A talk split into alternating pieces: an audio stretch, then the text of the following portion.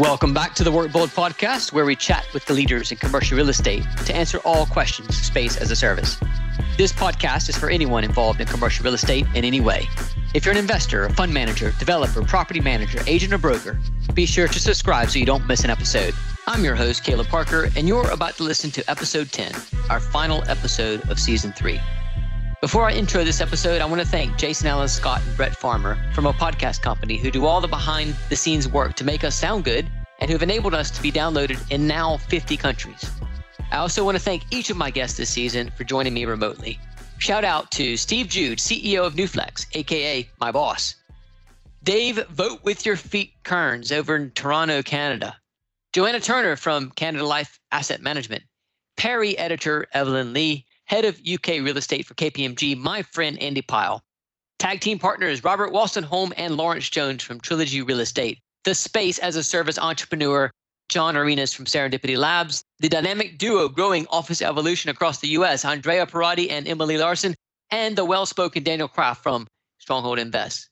And of course, thank you for listening to each of our episodes and engaging in debate and discussion on LinkedIn and Twitter. The theme of season three has been building valuation methodologies and the friction that's happening as supply and demand are heading in different directions. We thought it'd be fitting to close out this season talking with an enterprise customer about the future of work and what they expect from commercial real estate. In this episode, I chat with Chris Early, who oversees the estate for Telefonica UK, supporting a team of nearly 7,000 people across the UK. Chris believes, on average, we're all going to use less space post COVID. He says he expects lease terms to shrink and permit more flexibility and asks how efficient is it for a company to provide all the amenities to their team when they can choose a building where those services are already provided and shared by all customers of that building. In this episode, you're going to hear how Telefonica is leaning into the future with flexible working, Chris's view on space as a service, and why he believes brand matters to enterprise customers to ensure a consistent experience for their teams. As always, if you have any questions or feedback on this episode, or topics you want covered, hit me up on Twitter. I'm at Caleb underscore Parker or email podcast at workbold.co. Now, let's dive into this discussion and hear firsthand how an enterprise customer thinks. Welcome back to the WorkBold podcast. I'm your host, Caleb Parker, and today I'm joined by Chris Early, who is Estates and Development Manager for Telefonica UK, who owns O2, one of the largest telecommunication networks in the country. Joining us from his home office in Surrey, England, close to where he was born, actually, though he tells me he's fresh back from enjoying the rain on the English coast. Chris oversees the entire building life cycle from acquisition to disposal, as well as office design and fit out, space management, and some facilities management in between. In short, his role is to help the team deliver an efficient office and technical estate, which is designed to meet the needs of a fast changing business. But Chris came into the corporate real estate through an unconventional route. 19 years ago, he started out as a contractor managing cell site acquisition in central London. He then moved from build and implementation roles through the setup of Cornerstone, the network share with Vodafone, and eventually he moved into his role today at Property. Now, along the way, he earned his master's degree in commercial property law. So he is legit, and he did so via distance learning. So I guess he's used to doing some remote work. Now, Chris has a particular interest in new ways of working as a tool to improve the world of work more widely and he's focused on helping his team deliver for their customers, which is what I'm excited to hear about today. Welcome to the Work WorkBold podcast, Chris. Really glad to be here, Caleb. Absolutely, Chris. We've been talking for it seems like ages now on the comments and LinkedIn yeah, about yeah. the future of work and what the hell is going to happen uh, with real estate going forward. Um, so I'm, I'm really glad to to make this a proper chat on the podcast today. Absolutely. Um, I want to start off, Chris, talking about the Telefonica state. Can you sort of give the audience and paint a picture, what does your portfolio look like across the country? Um, so we've got 26 sites across the UK. Uh, they're a mixture of technical sites and uh, offices. We only got eight standalone offices actually now. We've got 18 technical sites, and all of those have some degree of ancillary office space. Um, and that's anything from literally one or two desks for engineers up to a couple of hundred desks for a range of functions. And we've got a range and freeholds. Most of them are leasehold buildings, uh, but we do have six freehold sites in the mix. And we've, um, aside from what I deal with on the um, on the office and equipment site side, we do have 440 shops across the UK. Um, and obviously, we've got still a, a large number of uh, network sites, um, as which, as you mentioned earlier, is uh, is now part of the joint venture with Vodafone. So I want to dive a little bit deeper into the the office assets that you have, and you mentioned they're uh, sort of a mix between leasehold and freehold. Can you give a little bit more of a profile of of the office estate? Well, the, the estate itself is currently about 700,000 or it's a, a, bit over 700,000 square foot in terms of internal area. Um, that's uh, come down gradually over the years. Um, we were at about 1.1 million square foot in uh, 2013. And it, geographically, it's quite broadly spread. Um, we've got our headquarters in Slough, which is by far and away our biggest office site.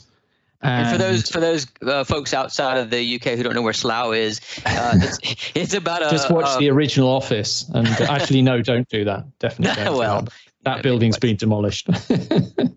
well, the, Slough is about what uh, thirty minutes, twenty minutes train ride outside of Paddington Station. Yeah, Slough is is really, I guess you you could say, uh, in politely, spitting distance from Heathrow Airport. So it's it's um, it's very well connected. It's uh, just outside the M25 off the M4, uh, which is um, along uh, motorway or highways, you might say, which goes from east to west and um, very well connected into London on mainline train. So you can get uh, a train into central London in about 20 minutes.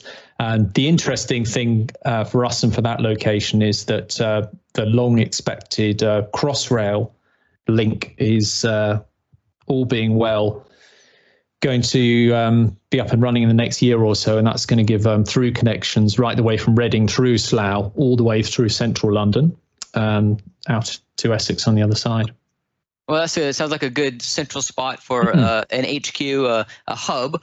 Um, but you also have um, offices in central London as well as some of the secondary markets around the UK. That's right. We've got some offices in in London. Um, uh, you know, on the outer side, we've got in Uxbridge, giffgaff has has got its uh, headquarters. That's a that's a building I acquired for them um, a couple of years ago.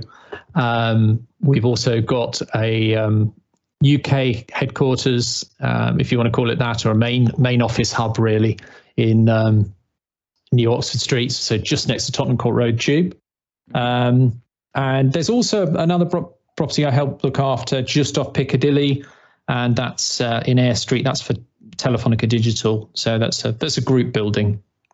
Okay. And you said that there's a mix between leasehold and freehold. I want to sort of zero in on the leasehold bits because that's been a, a hot topic, especially right now. Uh, but in general, the trend um, recently is is talking about leases. And I'm just curious, as a as a corporate occupier, a customer of real estate, do you see your lease terms shrinking going forward? Yes, certainly. Well, I, I certainly see us getting more flexibility. And I think whether or not individual leases as shorter and longer will or longer sorry will really depend on the circumstances. Um, a good example of that is the deal i mentioned a couple of years ago i did on behalf of giffgaff.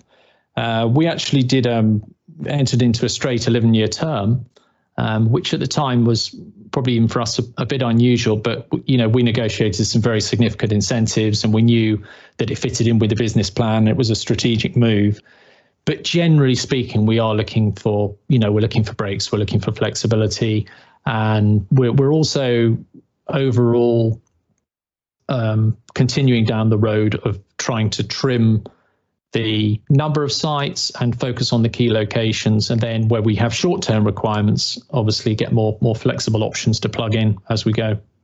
So, Chris, you talk about the estate shrinking a bit. Can you sort of share the thinking behind that? What's driving that?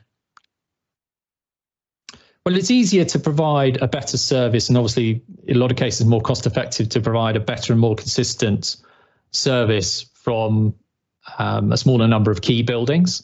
And um, we've got a, a, smaller number of sites that have got a lot of people in. Historically, we had a few more sites around the edges of the portfolio where we had smaller numbers of people, standalone offices, and um, it, it just didn't really make sense to hold on to those. There, there are other sites which we which are longer term holds for strategic reasons on the network side. So if we've got a network site and we've got ancillary office space, we could look at that. We could say, well, actually, you know, we've got 30, 40 desks there, whatever it might be. Do we, you know, do we stop providing desk space in that building? But actually, you're going to be paying for it anyway. So um, it doesn't necessarily make sense to do that. So you can, you know, continue, you can tweak those spaces, improve them, and you can make use of those.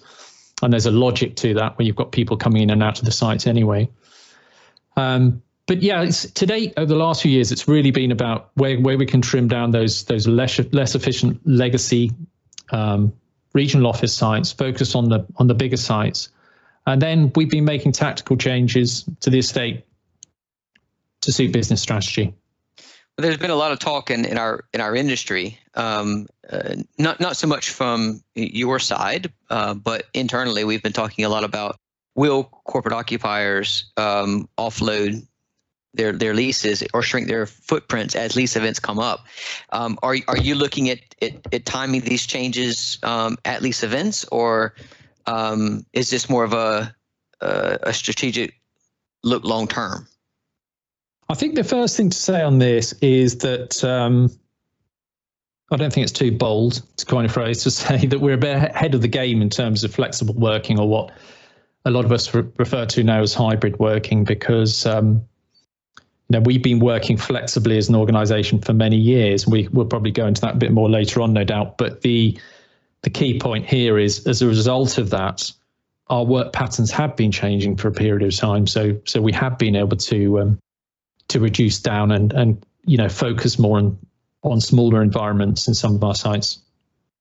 So considering uh, today, uh, and and I was I was at your uh, Slough location uh, just talking about this podcast with you um, just last week, and mm.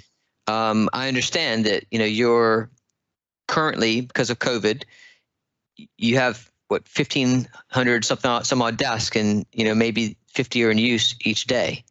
Um, and so, are you thinking yourself, well, gosh, post COVID, we're, we're we don't need as many desks because people can work from home and we can still continue operating as we do.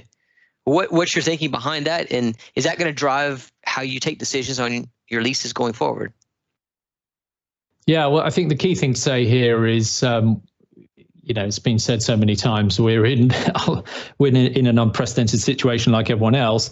Um, people are working in a certain way at the moment. And although elements of that will be retained, we're not expecting that the current very low volumes of utilization of office will, will continue. We do expect some people to come back more regularly. But we do also think that it's likely that um, some roles that were more office centric before, where people have got used to working remotely and developed new ways of working within their own roles, within their own teams, that um, that the amount of um, remote working will increase as a percentage. So yeah, we do think that will continue to accelerate the trend and uh, and the journey we were already on.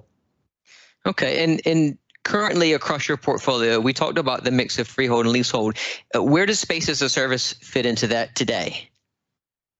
At the moment, it's marginal, to be honest. Um, space as a service is something I've been interested in for, for a very long time. I mean, we're focused on service anyway. I mean, we're a you know, a company that prides itself on providing a very high standard of service to its customers, and that's that's inherent in the O2 brand and all our products and services. And um, and thinking internally, I mean, you've had a quick look at our our headquarters space in Slough, but you know, if you go to any of our office sites that we manage um, through our partnership with uh, TotalEPEN partnership with ISS, we provide an exceptionally high level of uh, facilities management service to to the end users. So always been very interested in service, including in buildings, and really interested to look at the wider world and see what developments are going on in terms of co-working, um, further developments to the traditional service model, and all of the options there. We just the reason we probably haven't made much use of it today is we've had a, you know we've had the footprint across the UK, been able with changes to the existing portfolio largely to accommodate what we needed, and where we've had ad hoc requests over the years, and we have selectively used serviced office space.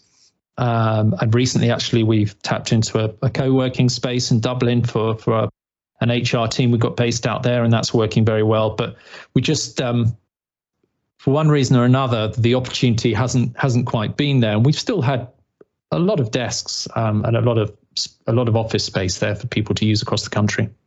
So within your current estate, for the most part, you've been able to accommodate your your space needs. But on the uh, maybe on a project base or or a team based exactly solution, yeah. you'll you'll mm. tap into the serviced office or space as a service um, operators that are out there.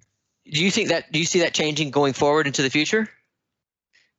Well, I do because I think, like all organisations, you know, we're going to be, as I said, it, it's likely, it's so difficult to predict, but it's very likely, even for firms like us that were working flexibly before, that the amount of hybrid working is going to increase. Um, we're not going to want, you know, um, office property um, is not the biggest part in terms of our our overall property cost, but it's still a very big cost. Um, and you know you've got to make good use. You, you can't have space just sitting around that's only say used on a Tuesday or Wednesday or Thursday morning when people come in and sits you know sort of lies fallow the rest of the week.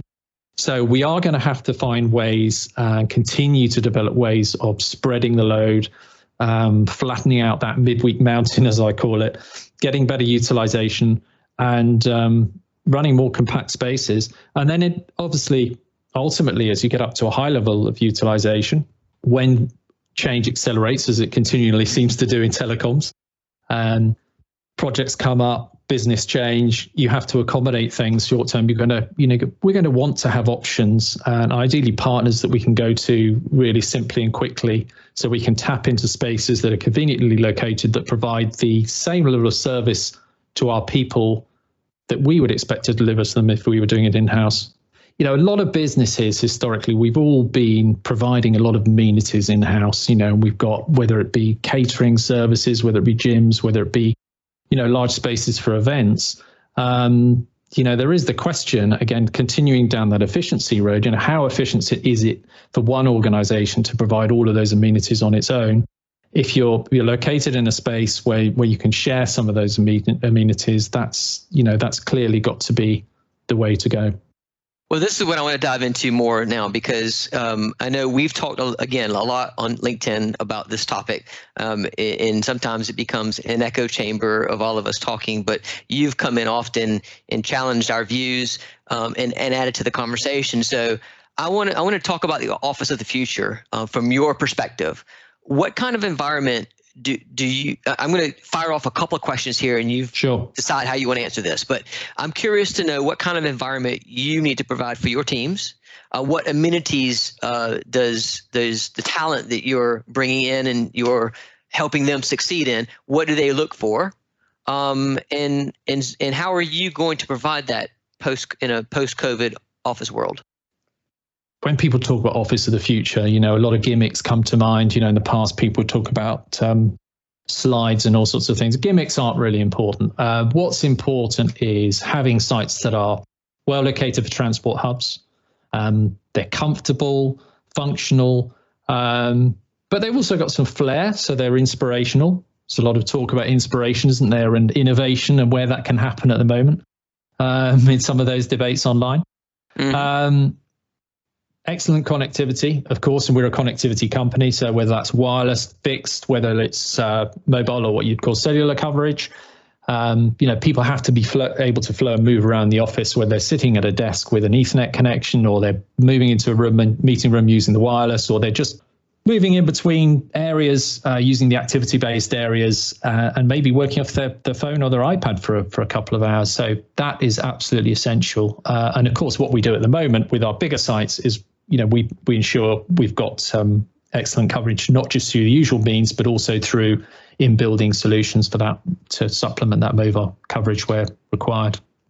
Oh, the, the other sorry, the other thing to say, I guess, and again, something that's been uh, the cause of much debate online is is space for introvert and extrovert tasks. Now, interestingly, at the moment, um, on occasion, I found myself arguing the other side of the debate and actually standing up for the desk, which uh, for me seems a bit odd if you've seen some of the comments I've made. But uh, uh, there's a danger at the moment that you sort of go back to what you said earlier about change and COVID. There is a, a danger of overshoot where we sort of assume, well, actually, you know, all this introverted stuff, people can just do it at home. You know, they've been working at home for months. Uh, if they want to go and work and report for a few hours or go on a long Teams call, they can go home and do that.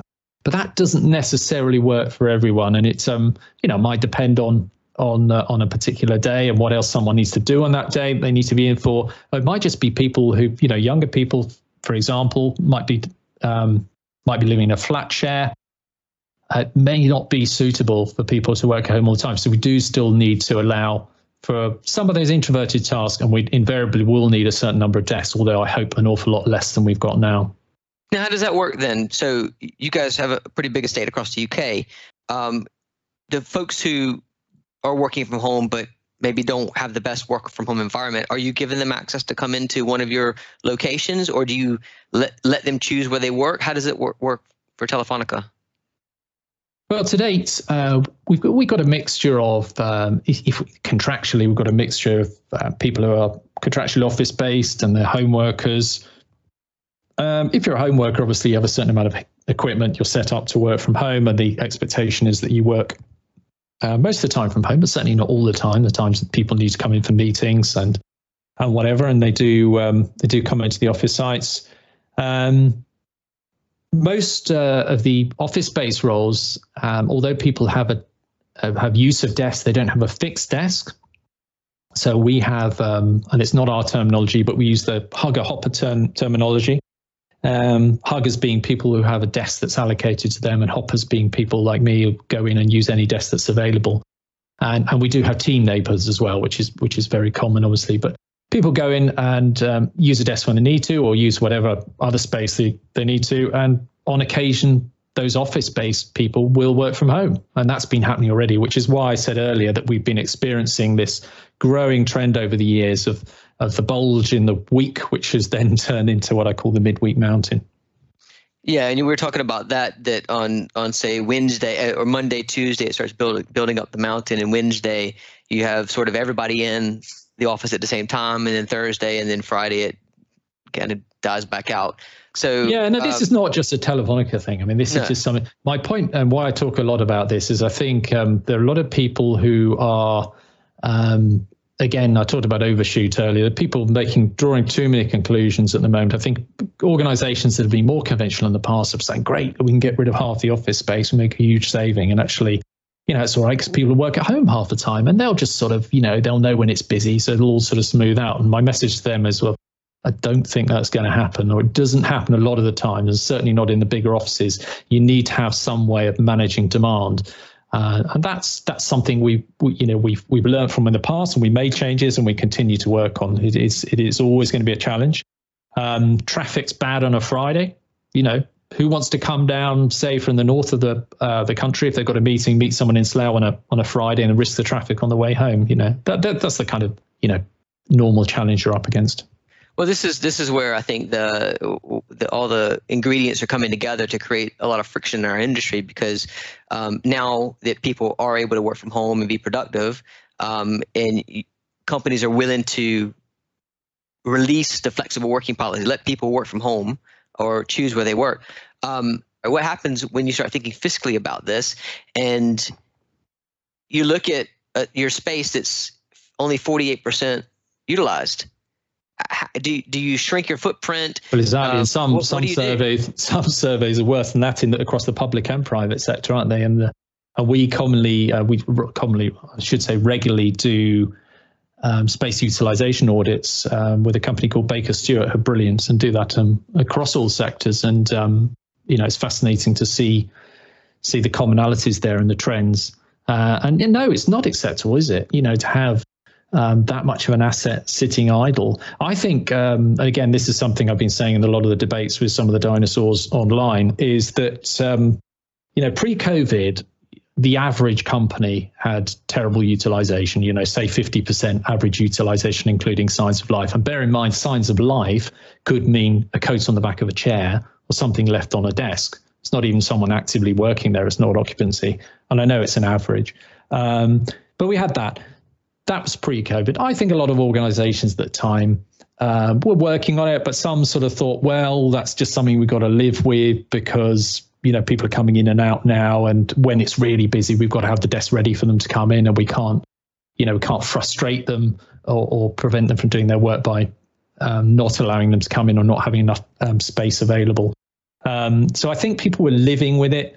I think um, covid hit two things then happened one there was immediate financial pressure on companies uh, some more than others depending on the business they're in of course um, uh, and then, of course, we all went into this long, protracted period of working from home on a on um, on a very regular basis, um, and that's what seven eight months now and running. Um, and then, of course, kicking in after that is the broader economic impacts and the question marks over the you know the impact over the economy of the coming months and years. So put all that in together into the blender, and I think coming back to your point, it's just totally implausible that people on average will hang on to the same amount of office space. Now, this is where the you know the stock New York broker crops up in my LinkedIn feed saying, "Hey, I've just you know, done a letting for a hundred thousand square foot. It's all you know, all bets are off. You know, the pipeline's back on, uh, trebles all round, as they like to say in private eye. But you know, that's that's not for me representative. I think you've got to look at the broader mix. Uh, and for those high growth companies, what you've really got to do is look at where they were going before. So how much space would they have been taking? Uh, sure. Uh, but I think on average, we're we're all going to have less space because for all those reasons, it just makes sense. And if the amount of home working increases, and that's not to say everyone's forced to work at home all week at all, but I think naturally it will increase um, even if it's just in organizations left purely down to the individual, then for all those other reasons, we're surely going to have less space. We're going to have to make more efficient use of the space, and we're going to have to look to where we can share amenities, as I said earlier, to to make it work even better.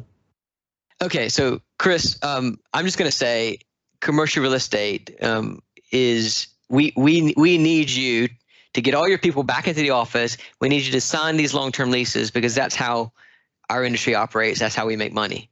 Um, but um, that's not me saying that. Um, that that is the old industry talking. And um, yeah, it's interesting. A colleague of mine who, who's uh, got a degree in psychology from Cambridge um, described um, the rantings of some some people online as uh, from the CRE sector as almost like the classic expression of the uh, of the normal stages of grief um, mm. in that uh, you sort of panic at the beginning, and then this uh, and and then there's sort of the strange behaviour of sort of almost trying to force or threaten people back into the office and just wanting to avoid the inevitable, really.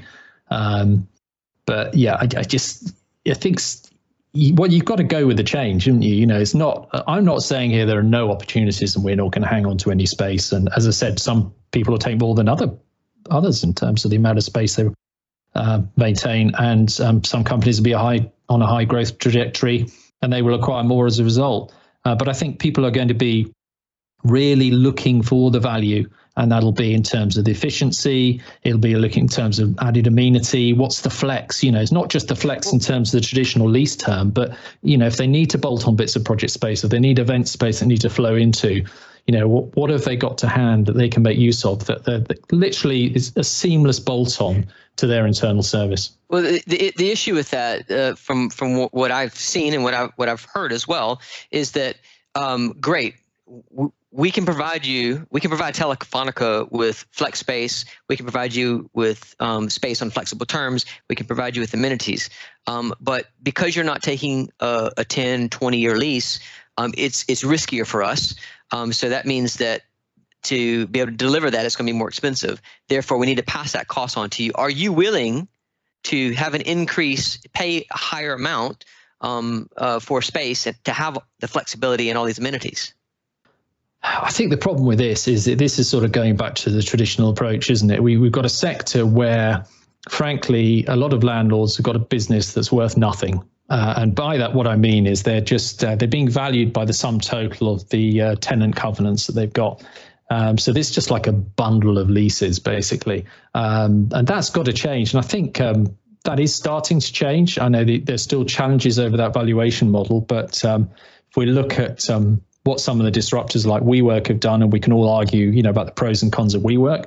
Um, you know, there's some great things they've done. Some people like what they've done more than others, but they've done some some very interesting things, and they've disrupted the market at scale. And I think it shows that there's an appetite for for that type of flexible space. But it also shows that if you've got the right business model, you can build the right brand and the right level of service.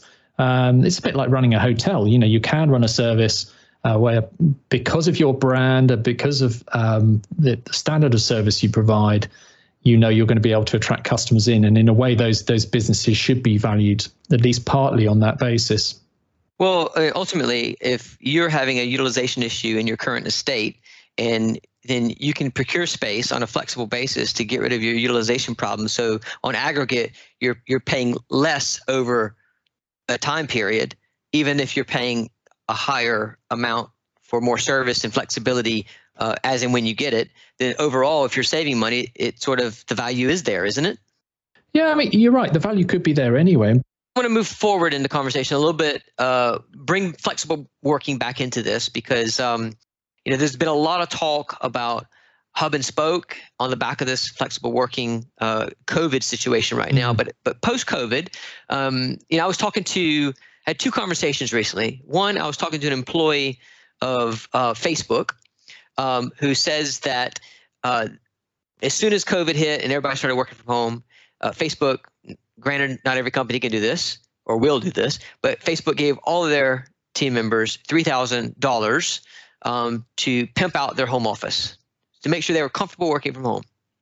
Um, separate conversation.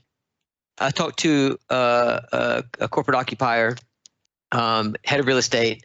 Uh, they have some employees across the company that every year the company reimburses them for their 3,000 pounds a year rail pass. So they're now having conversations about giving that employee the choice of where to spend that 3,000 pounds on the back of this COVID situation going forward, instead of coming to the office, they can work from home or they can choose to work somewhere nearby. So considering all these conversations that are happening and then the hub and spoke that you know mm. you and i participated in some of these conversations on linkedin i want to get your view on this do you think companies will roll out flexible working policies that democratize workplace choice that lets their people choose when and where they work Interesting. Yeah, I think on the, the first point, the spoke, the reason the hub and spoke one's been a really interesting debate is because, it, again, like a lot of things, um, there are a lot of there's a lot of lazy thinking, and um, people latch onto things because it's a good buzzword or a phrase rather, hub and spoke. But when you when you look into it, you think, well, actually, if you're doing that yourself um, as a large company, um, isn't that what you probably had before about 10, 15 years ago? And uh, didn't you get rid of those spokes for some reason? Um, so trying to replicate that again yourself would be not impossible, but tricky. And there's a there's a good chance that um, you might get something that works for a couple of years. You might think, "Oops, we don't need that anymore. It's now in the wrong location, or that unit's changed or merged with something else." And then what do you do with the spoke? So you're in danger of replicating the the problems that you may have ironed out of your estate over the last, you know, 10, 15 years, whatever it might be. So yes, that's when you come back to thinking, well, actually is the alternative that you've got the hubs and you you know you make the hubs uh, great places to work. You make them f- flexible and future proof and and you maybe as i said earlier start tapping into some of these uh, adjacent amenities. So you've got the flex there. Um, and you then say well you've got you've got home working you've got project offices as you mentioned earlier where we say well we've got a targeted need for something maybe short term we're going to we're going to do a deal with a service to a co-working operation and take a chunk of space for a team um, and do people then go and work on their own or, or as a group, maybe in in third party co working spaces? That's a very interesting question. Um, it's fascinating that uh, that Facebook are offering up that kind of money. I don't know how many organizations are going to do that. And um, speaking purely personally, I, I I can't see that becoming that widespread. But it's it's early to say. You know, I'm sure there will be elements of this there are other factors, of course, like if people are, know, some people are commuting quite long distances pre-COVID. Um, if they're not commuting all the time, they're only getting infrequent, infrequently, and there's quite a big cost saving already for the individual there. So people will arguably have a bit more disposable income if they're in that is, secure job. This is this is what I wonder on that, Chris. Is if if um, if we're looking at a, a low utilization rate overall on aggregate, um, it, there's a call to shrink the footprint uh, and if you shrink the footprint, um, there's cost savings there. Um, and if some of that cost savings can then be spread out or redistributed to uh, in, to the team, and the team can then use that budget to choose where they work. But you obviously make the, the hub that you're providing for the team to come into, you make it a destination. You make it really nice, has all the amenities. Um, they come in as and when they need to, but then they either make their home office nice or they have they tap into a, a local um, a place nearby. That might be a cafe, of course, but it could be a, a, a co-working operator. Or, I mean, perhaps you shrink your hub and then you, you talked about the the um, the spokes not being a good thing. Maybe the spokes are through a co-working operator. Exactly. Yeah, maybe they are. Um, I mean, this is all great food for thought. I think the the only reason I was um, advising caution in some of these debates on LinkedIn was that um, you know, there's some great example there you, you, gave of companies trying out all sorts of initiatives with their employees, but I, I just wonder personally how widespread some of that will be. Um, and it, it, it, might be towards the more modest end. We'll have to see. It's early days, and it, it might depend how how far companies go with and how radical they are with their own change. Um, I think from the from the value point of view, you talked about the costs of booking types, different types of space, and I think one thing that that is essential is, is somehow is to get individuals and teams more cognizant of the the value of space uh, and and, and getting them on board with um, with the objectives of the of the property teams within organizations so that so there's a there's a real alignment there and people understand coming back to what I said earlier about the profile of utilization you know maybe you come in on a Tuesday and it you know, in monopoly money, it costs you more to come in on a Tuesday. I don't know, it costs you less to come in on a Friday. But there definitely needs to be a, a better understanding of uh, the value of space, I think. And then, and then, of course, there will definitely be a debate within organisations as to as to how to reallocate any savings that are made. Well, so before we, we move on to the next topic, because I'm going to dive really hard into space as a service to wrap this up today. Sure. Um, but the, my, my, my, my big question is your your view, or not just your view, but do you have some data around from your team? Are people going to come back into the office post COVID like they did before? I don't think they are. No, I really don't think they are. And I think that people who say they are are trying to pick up on on sentiment around problems working from home, stresses working from home at the moment in the current environment. But of course, in doing so, they're conflating a lot of things. You know, all of the issues and uh, around the pandemic uh, and some of the restrictions people have, have had to to live under, depending on where they've been living during the last few months. Um, and they, they, they're confusing that with a normal year. You know, in a normal year, if you said to people, you know, you can now do what you want.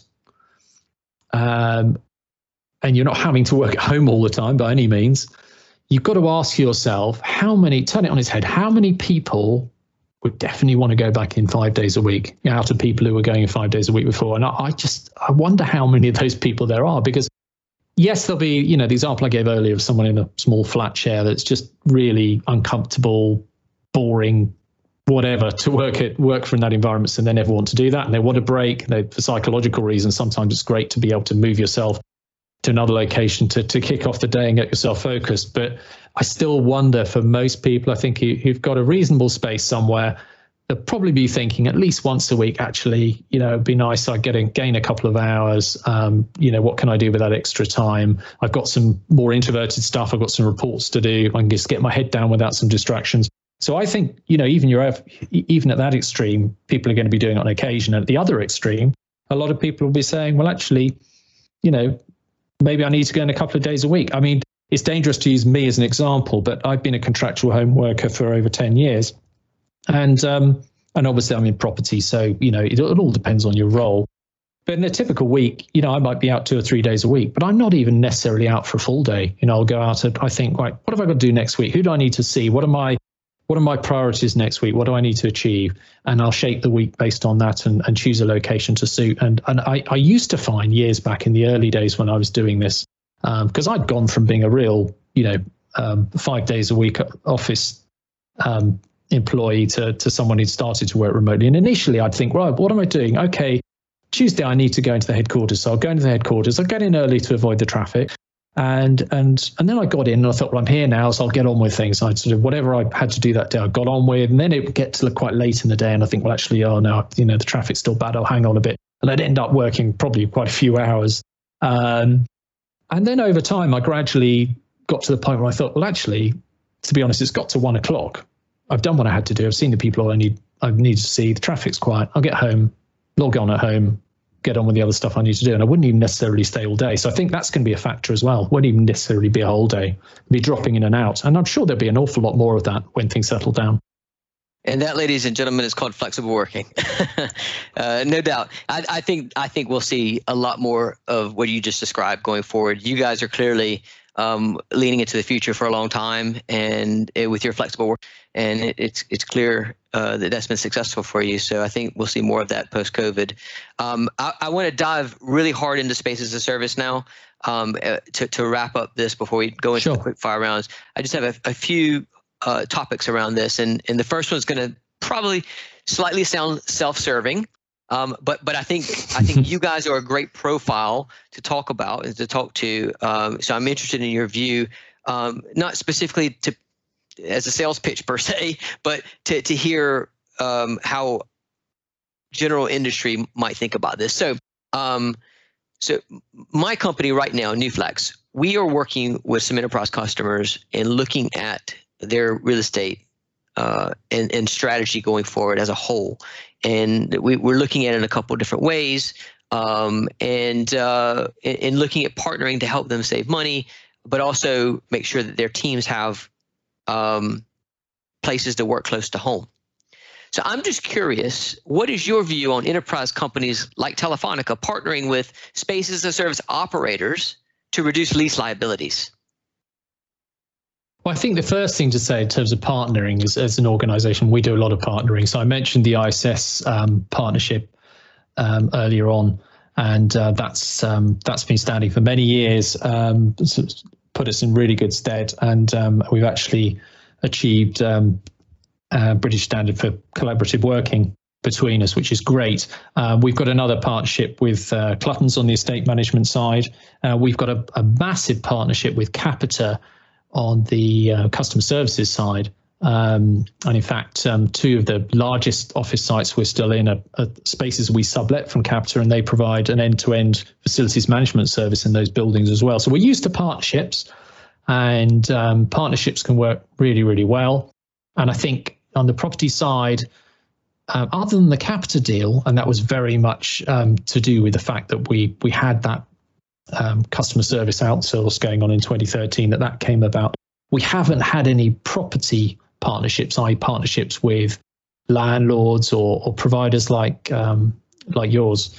And I think that's definitely got a lot of mileage. I mean, what's what's painful um, with property is the lead-in time, isn't it? You know, every time it's so bespoke. You go and have a discussion um, you know, everyone thinks, well, everyone who's not involved in property, who's maybe involved in the rest of the project, thinks it's going to be easy. Oh, we found the space we want. We'll do, you know, quickly agree terms and get on with it.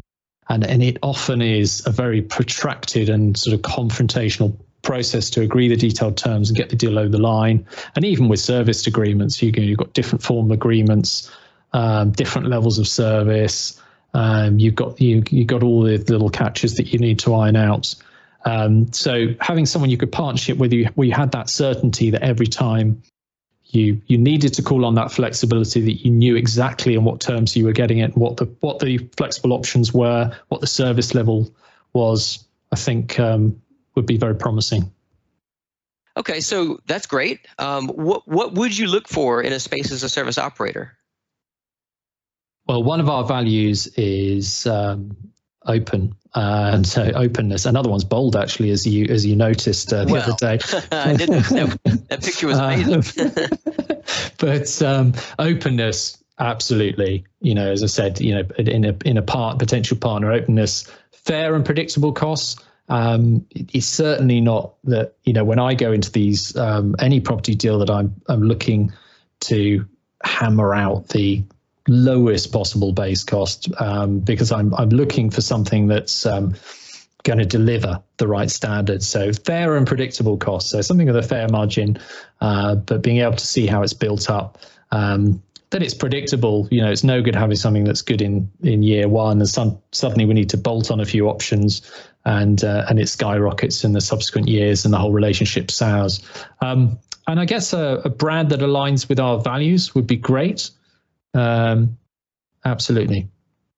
Yeah, I, think, uh, I think, the other sorry the other thing is um, maybe even to thinking a bit further afield here, maybe even the opportunity to build on the relationship and provide a template for our own business customers. Because of course we're out, you know, our enterprise teams who I, I regularly work with are out um, selling all sorts of products and services for uh, for mobile working out to our to our um, business customer base, anything from SMEs up to large corporates, and uh, you know that could be a real plus too. Well, that's uh, fascinating. I know a lot of operators look at um, ways to add value to their customers. So um, their customers, your customers, it makes sense to me. But you mentioned brand just a minute ago, um, and and you're aligning with your brand values. So what role does brand in, terms of the operator play in that in that thinking? Well, I think uh, first we could probably agree there have been some very bad serviced office brands in the past, which are uh, some of the names which probably uh, probably just best forgotten. I don't even uh, think we have to name it. You no, already know who you're talking about. I wouldn't do that. Certainly not on the record anyway. um, but um, no, uh, I think brand brand could certainly play a role um, when it's a brand that genuinely reflects the aims and makeup of, of the organization. And uh, as I said, I think if we've got a um, a brand that um, if, if if we say we wind forward uh, and we're in a situation where hypothetically we've got a much smaller core space and, and, and we're you know delivering these spokes with with you guys wherever it might be i think it would be essential to have uh, a brand that our people understood and could trust in and um, and they could you know they could they could trust and know what to expect from that brand in that space so, what sort of like standards or service le- minimum service levels would you want to maintain when when giving your your teams access um, to these this brand or brands that you choose? Well, I think what one of the things is is, is consistency and. Uh, you know, with a with a widely spread estate, um, one of the challenges is always making sure we're fair and consistent across the space, and we're always looking and, and you know making sure um, all the focus doesn't just go on the HQ. The HQ is a very important space. A lot of things that go on there, a lot of events and everything else, and big numbers of people using it. But um, you know, we we continue to focus on the regional sites. We work closely, as I said, with partners like Capita to make sure that we're um, we're focusing on the two big northern sites as well.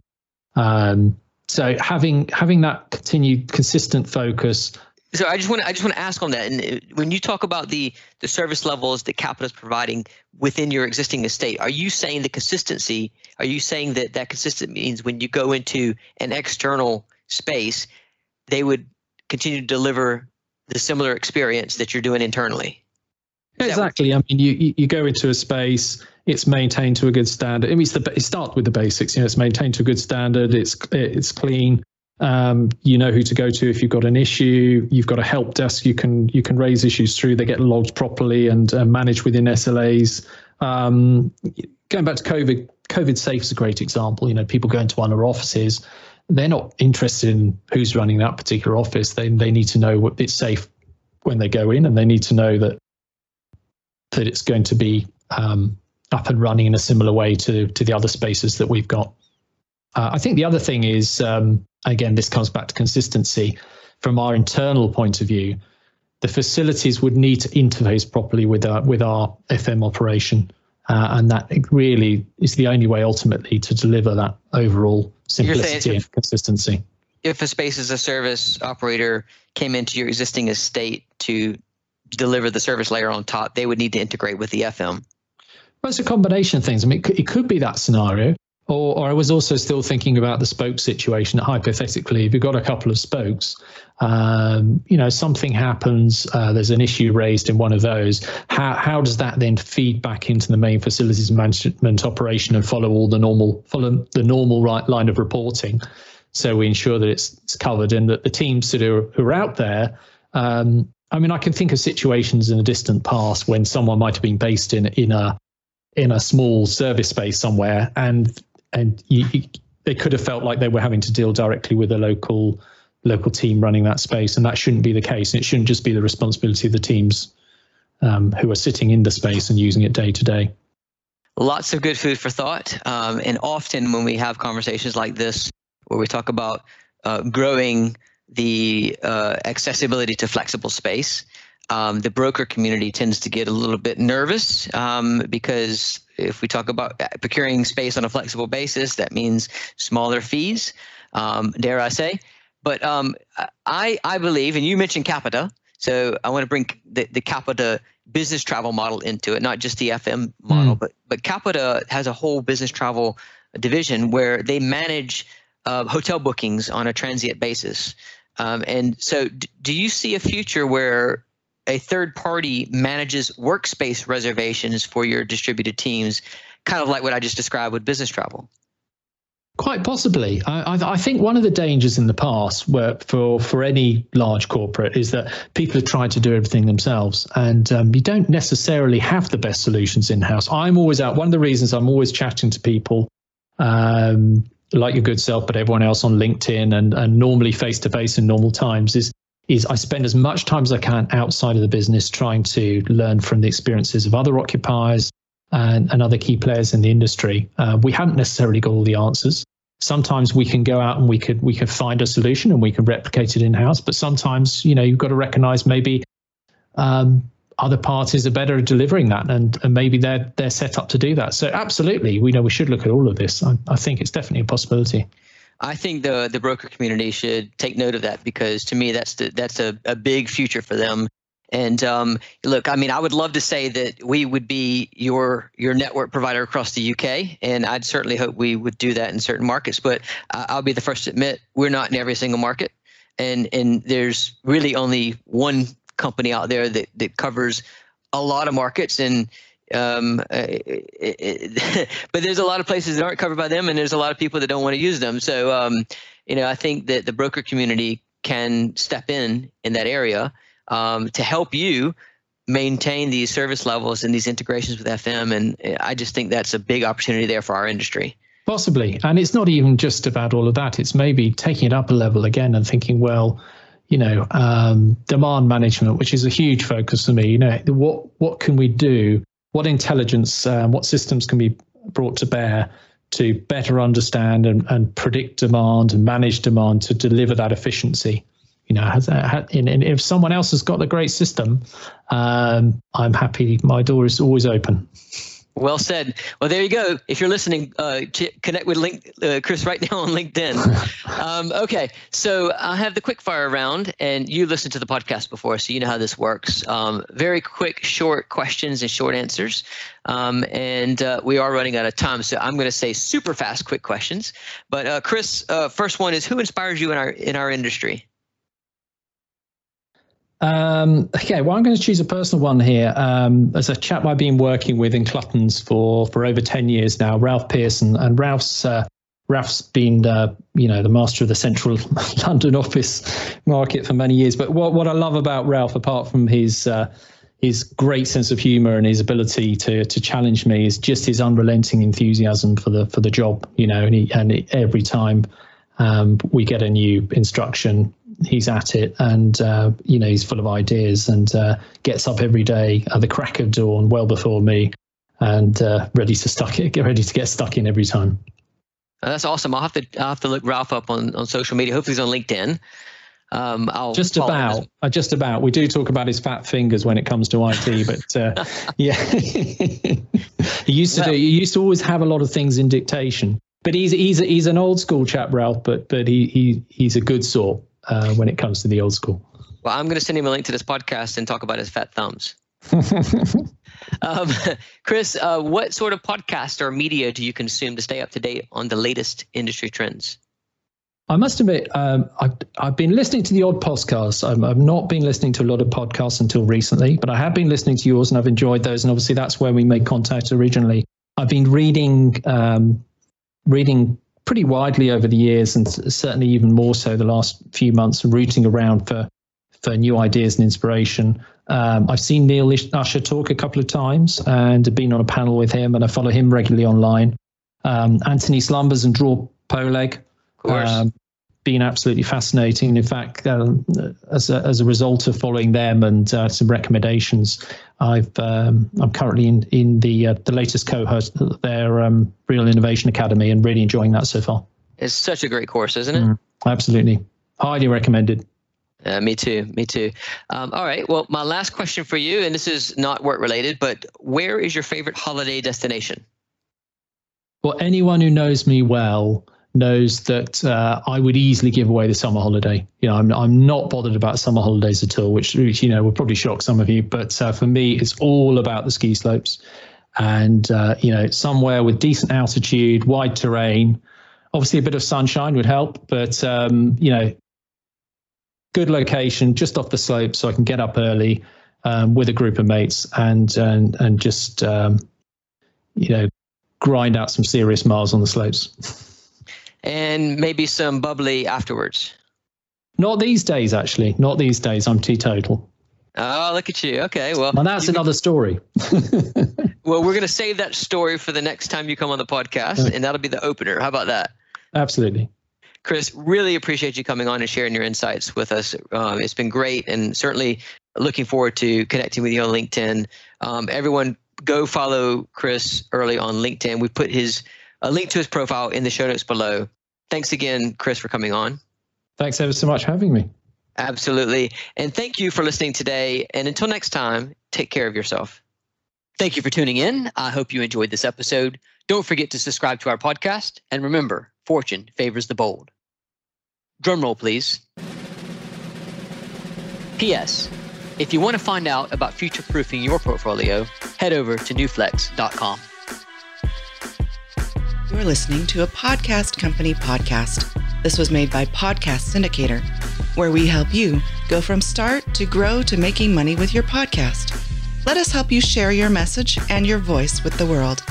Reach out now, Jason at podcastsyndicator.com or Brett at podcastsyndicator.com to find out more. Thank you for listening, and do come back to hear nothing but the best podcasts.